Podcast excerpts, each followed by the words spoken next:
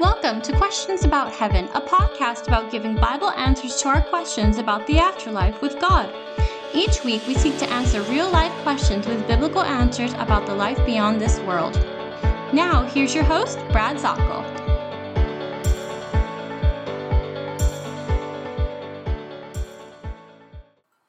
And greetings to you. This is Brad Zockel. I hope you're having a good day. Uh, this is the Questions About Heaven podcast. And as you know, we've been working our way through verse by verse into the book of Revelation. A lot of people find it to be very, very intimidating. And uh, in, indeed, there is a lot of the descriptions in this book that are very scary. But it's more, it's a warning to those who are the uh, reader that's just approaching the book for the first time. To the believer, it is answering the question when justice will be done. To the non believer, it's a warning. And that's why in Revelation chapter 1, verses 1 through 3, it says, Read and heed this, because the time is sudden, the time is quick, and once the alarm clock of the celestial authority known as Yahweh Himself, once that starts ringing, there is no turning back. So we look at all of this and we see the joy of heaven, such as uh, the presentation of heaven in Revelation chapter 4, but also the great fearful stuff that's happening, like in Revelation chapter 6, worldwide earthquake and the judgments and such. So let's go on as we're talking in Revelation chapter 13. This is the introduction of the Antichrist, and we've been reading that. If you've been following me in the different podcasts, we've been going as detailed as possible in cross referencing the study behind this with verses to let us know what exactly is going on. God is allowing satanic forces to enact uh, all kinds of havoc on the earth and in judgments against man who will fight against God. So, if you listen to the earlier podcast, you'll get an idea of what this is talking about, of what's going on on earth. In a general sense, we don't have the detail that would be a day by day blow, but we do see some things which are enough for us to understand. It is indeed important to let everybody know that the wrath of God is indeed very, very powerful. I'm starting in verse 11 now. And as I'm reading here, it tells us that we saw, or as we saw in the beginning verses, a beast rise out of the sea. Now we see something very, very important in a contrast the beast coming out of the earth. Okay, so let me start reading here, verse 11 of Revelation chapter 13. Then I saw another beast coming up out of the earth, and he had two horns like a lamb. And he spoke, though, as a dragon. So we have the appearance of one gentle, but yet in a voice that is very violent. Verse 12 He exercises all the authority of the first beast in his presence, and he makes the earth and those who dwell in it to worship the first beast, whose fatal wound was healed. There was an assassination attempt, and we talked about that. He performs great signs so that he makes even fire come down out of heaven to the earth in the presence of men. And he deceives those who dwell in the earth because of the signs which it was given to him to perform in the presence of the beast, telling those who dwell in the earth to make an image to the beast who had the wound of the sword and had come to life. And it was given to him to give breath to the image of the beast so that the image of the beast would even speak and cause as many as do not worship the image of the beast to be killed. And he causes all, the small and the great, the rich and the poor, and the freemen and the slaves, to be given a mark on their right hand and on their forehead. And he provides that no one will be able to buy or sell except the one who has the mark, either the name of the beast or the number of his name. Here is the wisdom. Let him who has understanding calculate the number of the beast, for the number of that is of a man and his number is 666. All right, let's talk about this. When we're going in here and we are understanding what is being presented here in the Antichrist, we see, first of all, this is the mockery of Jesus. We see also, once again, something that's a mockery. As Christ came out of the earth, this one comes out of the earth too. Then we see that this one is now a mockery of the Holy Spirit, the false prophet. We see, though, that there is two horns giving some sort of gentleness. Now, I want you to think back in chapter 5 and verse 6. What did it say about the true Lamb of God? When we see him, the symbolism there is that every time we see horns, it symbolizes strength. That's the uh, symbology of this sign. Uh, we were talking about the trumpets we're talking uh, were the symbol of something big about to occur. Every time we see fire in the Bible, it means holy judgment. And when we see horns, this represents strength. The lamb in chapter 5 and verse 6 had seven horns, signifying in that figure of speech there, in that uh, representation, let me say it that way, that he is totally in control of everything going on. That's the celebration of chapter 5, that he has complete power, symbolized by the seven horns. It also says in there that he has seven eyes. Now, does he have physical seven eyes? No. No, this is, uh, once again, we're seeing a symbol. And seven meaning complete eyes always mean wisdom. So he's complete wisdom and complete power. All right. So we go back here and we see one is introduced with just two horns, somewhat of power. He spoke like a dragon.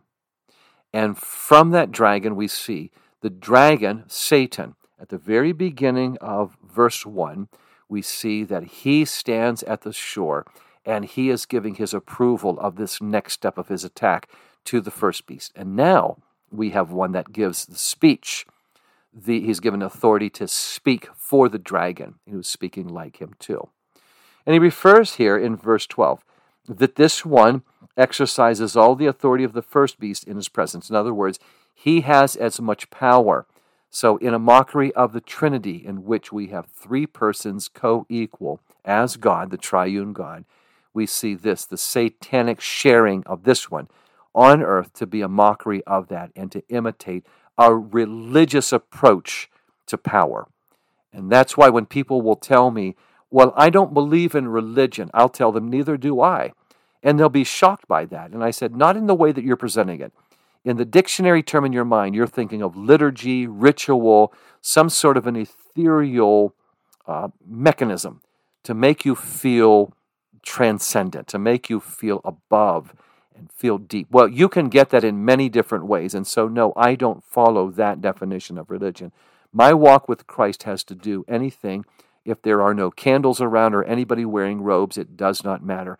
I am with the community of believers. We are together celebrating the Lord and reading His Word here. So when we see this, we also see that in here, all of the authority of the first beast in His presence is there, and He is there in this, making up of a religion that will be a substitute for the Christian faith here too.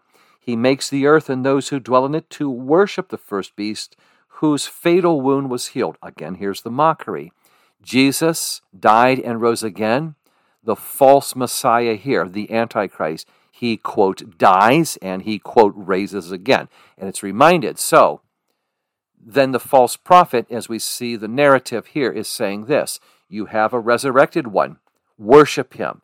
And he is causing those who dwell in the earth, everything here, to worship the beast whose fatal wound had been healed. So we see this. This may have been a total con, or it may have been through satanic power that people saw this actual assassination happened on the media and they have uh, uh totally fallen to this. And now there's a worship for them. You're substituting the worship for the Lord in His uh, wrath and in His judgment. They're aware of God, they just don't want to worship Him. Now we go to verse 13. This one, this false prophet, performs great signs, so that he even makes fire come down out of heaven to the earth in the presence of men. So now he's going to mock the fiery presentation of holy judgment. In the presence of men, he's going to do this. And he, this will also give a great fear to people that I have the power from the quote heavens, and so you need to worship the beast. And so now they are rejecting the God of heaven but they're finding fire from heaven is good enough. And so there's a cheap imitation here as well. All right, now, when we take a look at this, we see that the image that is being made here, verse 14, is a deceptive one. The signs which were given to him to perform in the presence of the beast, telling those who dwell on the earth to make an image to the beast. So he's continually doing these uh, different sleight of hand uh, appearances. and showing a mock deity approach to things. And in that, he is able to convince them to make an image to the beast who had the wound of the sword and has come to life. Now, in there, what he's doing is he is also continuing on. How many people do we see that will follow an image, that will follow a tangible, and that's their worship? Now, we do know there are cults and they will follow a, a, leader they think is deity, but also in the secular world, there are those that will follow their own gods. It might be fame, it might be fortune. They're going to follow one, and in that image, they will worship it. And in this sense, there will be an encouragement by the false prophet to promote the horizon below the sun. Hey, listen, life is great here we can make it even more powerful if you will worship the beast. Here's the authority he has to change this world. This world is all you have to worry about. And so here is an image. You keep talking about an invisible Jesus, the false prophet says. Here is an image you can actually go to and touch and worship. And the beast is here and honors this as well. So we're seeing this as an imitation. Down through the ages, you've seen this with emperors. Uh, I had read some uh, years back on the dead emperors, the different uh, temples where people would go to uh, in the early days of the, of the uh, emperors in Rome, the Roman leaders. And they would worship them and they would take over and uh, put uh, sacrifices down before the different statues and such. Well, this is continuing here. Now, when we see this in verse 15, and it was given to him to make the breath to the image of the beast, so the image of the beast would even speak and causes many who do not worship in the image of the beast to be killed. So now, what do we see here? We are seeing that there is, uh, whether or not this image could physically talk, there's some communication of authority that's coming out to the extent that people are dumbfounded, and in their obedience, the power grab is more and more. Now, some who will make decisions for Christ possibly are saying, are, are hesitating. I don't know that I want to go this far and worship this image. I don't know where this voice is coming from. I don't know how this is going on, but I'm hesitant. Well, you will know because now the violence comes. You will worship him or you will face a persecution unto death. And so now the violence is escalated here. And we're seeing that those who do not worship the beast are going to be killed. So when we see this, we go down to verse 16. And he causes all, all of them through all over, you have to be given a mark on your right hand or on your forehead. Why? For currency, for commerce, for transportation, and such. He provides that no one will be able to buy or to sell except the one who has the mark, either the name of the beast or the number of his name. Well, what's that name? Well, it says you should know this. This is the wisdom. Let him who has understanding calculate the number of beast. It's of a man, and his number is 666. 666, as you've known. During the time here, when we see this, you would see people in the early days, in, in uh, down through the ages, they would have a tattoo of some kind, a marking on their body. In Leviticus, it talks about those that would cut their hair a certain way or put a tattoo on themselves to signify their deity. And a lot of times this gets confused in the contemporary world when somebody would say, well, that this is saying that no one should have a tattoo. We could talk about that later on, but that's taking that Leviticus passage out of context. It's talking about those who would cut their hair a certain way, shape their beard, and show outward signs of what they're doing, of their inward faith in a, a cultic deity. Well, this is the same thing here. It was common then, so this is not lost on the reader of that day. The right hand on the forehead uh, on there. And indeed, this could be whenever we see the Christians, think about in Revelation chapter 7 and verse 3, it talks about the sealing of the missionaries who have the seal uh, on their foreheads of the seal of God for protection. And that's repeated over in chapter 14 as well. They have his name on their foreheads. Well, this could be a mockery once again of that. You're seeing a lot of imitation and mockery of the holy things of the Lord on there as well. And so you'll find that. Now, why would they have something on their hand. Well, think about this. Whenever you go to Exodus chapter 13, you will see that the Jewish leaders would have the phylacteries, the boxes with the scriptures. They would put them either on their forehead or their hands. When I was over in Israel, the last time I was over there and approached the uh, the first time I went, it was massive. It was during the uh, uh, the Passover, tons of people, and so and that was my first time. So I took a lot of things in so much it was like drinking from a fire hose. The second time I was able to observe some things, and we saw a younger man coming up to the wall.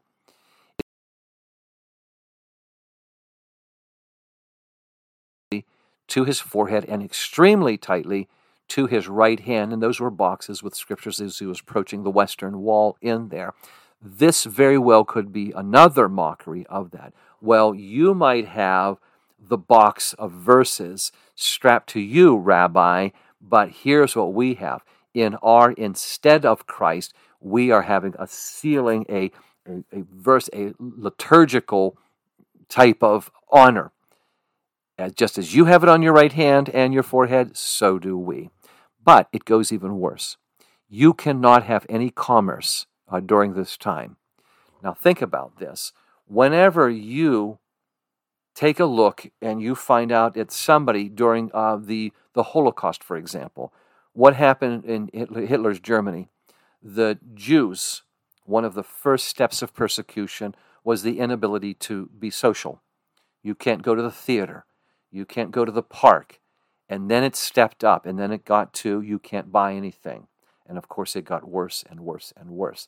And this would also be a sign that it was very similar to them.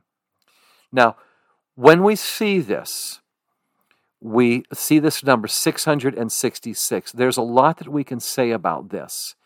And when we do this, you have something called gematria.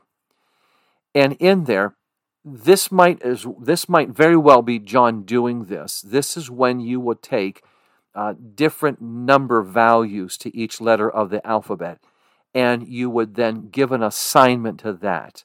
And when you see this number, this well could be this way too. Now, when you do this, this is taking the numbers and adding this up, and this can say this. Uh, 666 is by adding up the, the, the numbers associated with his name. But I also find this, and I find this consistent as I've been studying the scripture through the years. Six is the number of man because he is not complete. Seven is the number of completion. Three is the number of completion in another way. So, in different ways that the math is presented in the Bible and the numbers and the sim- symbolism of that, we see something fascinating here. You could say the number of God would be 777, completion upon completion, three times. See, as holy, holy, holy means God is completely holy, as we see in um, Isaiah chapter 6 you would say this 777 God is complete, God is complete, God is complete, which, you think about it, is the numerical uh, uh presentation of Yahweh. He is totally self sufficient. That's what the name means, the self sufficient one. I am who I am. Well, this one here, the beast, is as perfect a man as you're going to see by looks, by ways, by strength, by deception. He is six, though. Always remember he's six.